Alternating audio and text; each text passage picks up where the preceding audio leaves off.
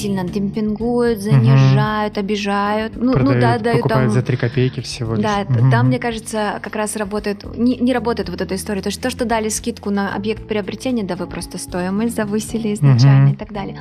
А, нет, апартаменты, смотрите, они по классической схеме точно так же продаются, как угу. и жилая недвижимость. Здесь разницы абсолютно никакой. Кстати, есть вторичный рынок сервисных апартаментов? Конечно, безусловно. То есть это обсуждается. Вообще, в принципе, до того, как мы что-то закрепили наши договоренности на бумаге, да, мы всегда на берегу договариваемся вообще, как это будет происходить. А панельное домостроение, они как раз являются очень ликвидными, то есть они расположены в тех локациях, которые близко к метро, с действующей mm-hmm. инфраструктурой, да, то есть у них нет проблем с парковками, потому что, как правило, это не сильно многоквартирные дома.